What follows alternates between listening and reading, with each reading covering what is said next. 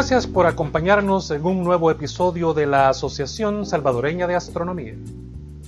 Hoy es lunes 26 de abril del año 2021. Nos acompaña Fernando Aparicio, socio de Astro, vía Zoom, quien nos hablará de un interesante tema, la desinformación científica. ¿Qué entiende usted por desinformación?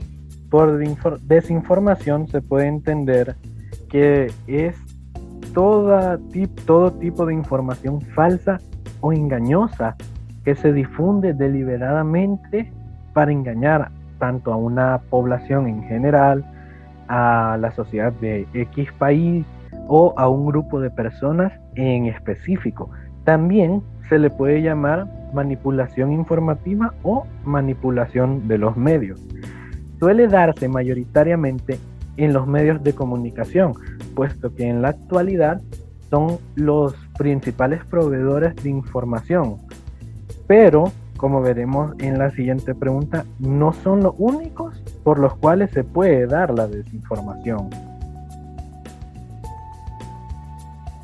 ¿Qué tan peligrosa puede llegar a ser la, desinformación? ¿Qué tanto daño puede causar? Allí depende del tipo de desinformación, porque, por ejemplo, la desinformación que surge en los grupos de WhatsApp, en las redes sociales sobre remedios milagrosos, sobre actividades físicas, pueden, pueden causar un daño grave a la persona que llega a creer que es verdadero y no investiga más. Por ejemplo, los dichosos remedios caseros milagrosos, algunos de ellos pueden llegar a producir molestias estomacales, problemas estomacales o digestivos. Eh, lo mismo con actividades físicas, dicen probar tal posición antes de hacer ejercicio puede resultar en un beneficio. Y las personas se lo creen, pero no revisa las fuentes y puede llegar a terminar en una lesión física también. Entonces, lo mismo aplica para la desinformación, que solo quiere causar, eh, eh, la palabra es causar terror, miedo o infundir pánico en las personas, porque ese ya es como un peligro mental o psicológico porque las personas pasan con un gran temor, con un gran miedo de hacer ciertas cosas. Eh, por ejemplo, los, aquellas personas que comparten información de mañana va a caer un meteorito, mañana va a haber un terremoto, cosas así. Hay personas que se lo creen y pasan bastante tiempo con un gran miedo, un terror y se cierran en su idea.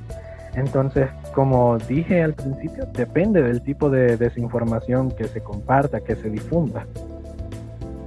Yo creo que nosotros, el público en general, somos los culpables de que nos den desinformación porque nos encanta consumir desinformación. ¿Qué opina usted al respecto? Pues la verdad, sí, tiene bastante razón, porque eh, en los últimos años los medios de comunicación tuvieron un gran, una gran expansión y también les permitió compartir información de manera más rápida. Y en el camino para que esa información llegue a nosotros, se podría llegar a corromper o volverse en sí desinformación. Y las personas, al no tener un pensamiento eh, crítico, analítico, científico, tienden a consumirla sin inconscientemente a consumir la desinformación sin darse cuenta de que eh, no tiene bases, no tiene fundamento o fue deliberadamente hecha para engañar. Entonces, creo que tiene razón respecto a eso, de que nosotros al ser los consumidores somos los que debemos de principalmente ponerle un alto, puesto que si nosotros empezamos a tener ese pensamiento, eh, los medios van a tener que calmarse un poco, por decir así, con el compartir información sin presentar pruebas o fundamentos verídicos. ¿A qué se refiere el término desinformación científica? Bien, el término desinformación científica se, es utilizado para diferentes tipos de distorsión o de manipulación de los hechos científicos que son compartidos desde las academias, de, los estudios que se realizan y son eh, transformados o corrompidos, por decirlo así, de una manera en la que la información resultante, el resultado final, por decirlo así, termina siendo engañoso termina sin pruebas o sin fundamentos y termina engañando a la persona que recibe esa información. Pero también significa ataques en contra de la ciencia con el fin de hacer que la confianza que se le tiene a los científicos y a la ciencia baje cada vez más. Eh, por ejemplo, uno de esos ejemplos puede ser difundir información contradictoria, las famosas teorías conspirativas, o cuestionar la experiencia o cuestionar los fundamentos verídicos que ya están probados al difundir rumores falsos sobre ciencia y científicos. Se me ocurre que ahora el medio más usado para, para difundir noticias verdaderas o falsas, pues son las redes sociales. Pero, ¿en qué lugares o en qué otros lugares se puede llegar a dar la desinformación? Exceptuando la gran mayoría que son las redes sociales, eh, la desinformación puede llegar a través de medios, eh, medios eh, por decirlo así, clásicos, como lo son el periódico, los periódicos televisivos, los noticieros y revistas sin fundamentos. por ejemplo, hay una, existía una revista, no sé si todavía existe, llamada Año Cero, que estaba plagada de misticismo, de teorías conspirativas y cosas así. Y entonces, y ese es un claro ejemplo de que no, de que pensamos en desinformación científica. Son publicaciones de gente en Facebook, comentarios en Twitter, videos de alguna persona conspiranoica en YouTube, pero también existen en los medios físicos, revistas, como le dije, sin fundamentos, que solo porque son bien llamativas, eh, logran hacer bastante ganancia de, de la desinformación. Entonces yo diría que aparte de las redes sociales están el periódico, los noticieros y las revistas conspiranoicas. Yo leí en un artículo que me facilitó un compañero de Astro, Leonidas Miranda para ser específico, donde decía, era un artículo del año 71, donde decía que un ingeniero con una gran reputación había visto unos, un objeto volador no identificado y había hecho un boceto y lo presentaba en el boceto y decía que el ingeniero tenía tantos años de experiencia y decía que los, los ovnis todo el tiempo nos estaban visitando porque nos tenían en estudio.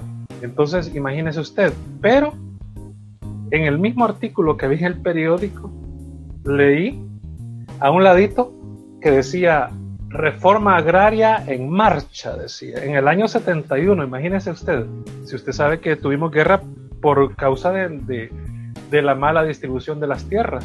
Entonces, en ese caso específico, entiendo que el gobierno usó la desinformación y utilizó un cuento de ovnis para, para distraer la atención de en ese momento. Y así como eso, me imagino que los gobiernos han de usar la desinformación para llamar la atención o como se dice popularmente, para tirar cortinas de humo eh, en cuanto a su administración. Ahora, debo preguntarle, ¿qué podemos hacer para identificar la desinformación y así evitar la difusión y el consumo de noticias falsas. Existen unos puntos, de hecho, bastante importantes que sirven, son como la base para lograr identificar la desinformación, ya sea científica o en general, los cuales son considerar la fuente para comprender la misión y el propósito de la información que estamos leyendo, leer más allá del titular para comprender toda la historia, porque suele darte que los títulos de desinformación suelen ser más llamativos que el cuerpo de la historia en sí, y es lo que hace que eh, llama la atención directamente, pero el cuerpo no es leído, no es analizado, y por lo tanto tiende a ser fácilmente confundido por verdadero. Eh, verificar los autores para ver si son reales y creíbles porque, eh, por ejemplo, eh, un, documento de medicina que al final eh, traiga doctor, digamos, Ignacio Pérez. Y uno investiga, verifica si el autor es verdadero o no, y es creíble sobre todo. Y resulta que el tal doctor Ignacio Pérez no es más que un enfermero sin más estudios, sin estudios más, más concretos y que solamente estaba en un punto de vista, pero lo utilizaron para el documento, para darle, darle el autor. Evaluar las fuentes de apoyo para asegurarse de que apoyan la afirmación.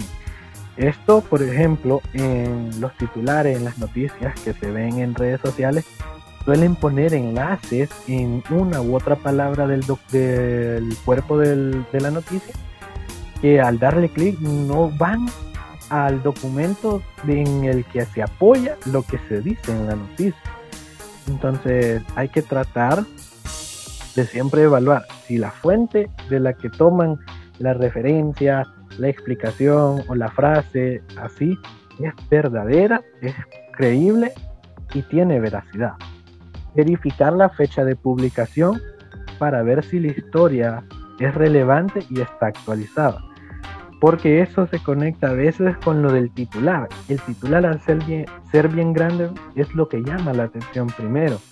Pero a veces no, no verificamos la fecha y puede ser un documento del 2001 o 2005 y lo tomamos como reciente, como actual, como que en verdad va a pasar o está sucediendo revisar los propios prejuicios para ver si están afectando el juicio de la información que vemos.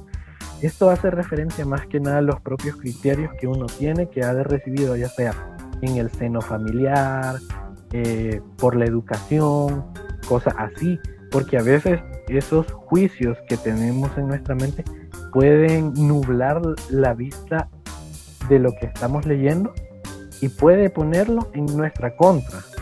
Entonces, revisar de una manera sutil los propios juicios que nosotros tenemos acerca de lo que estamos leyendo. Si afecta lo que percibimos o no. Y, por último, preguntar a los expertos para obtener la confirmación de personas independientes con conocimiento.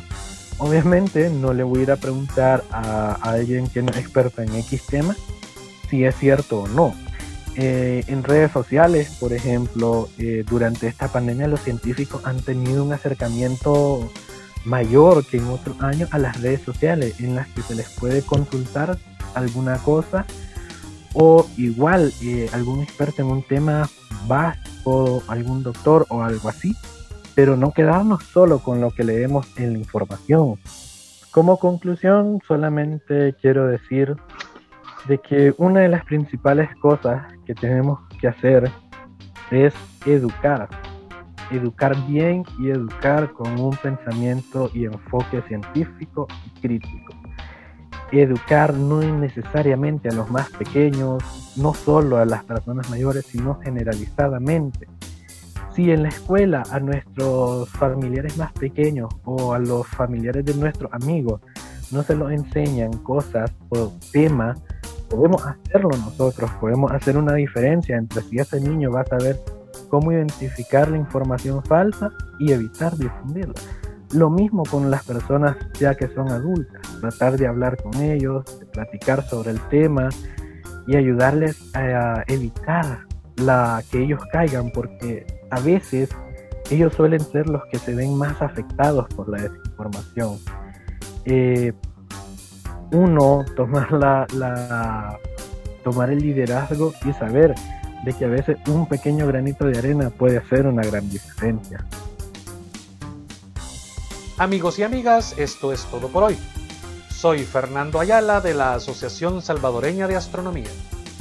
Visítenos en www.astro.org.sv y recordándoles de que nunca dejemos de mirar hacia el cielo.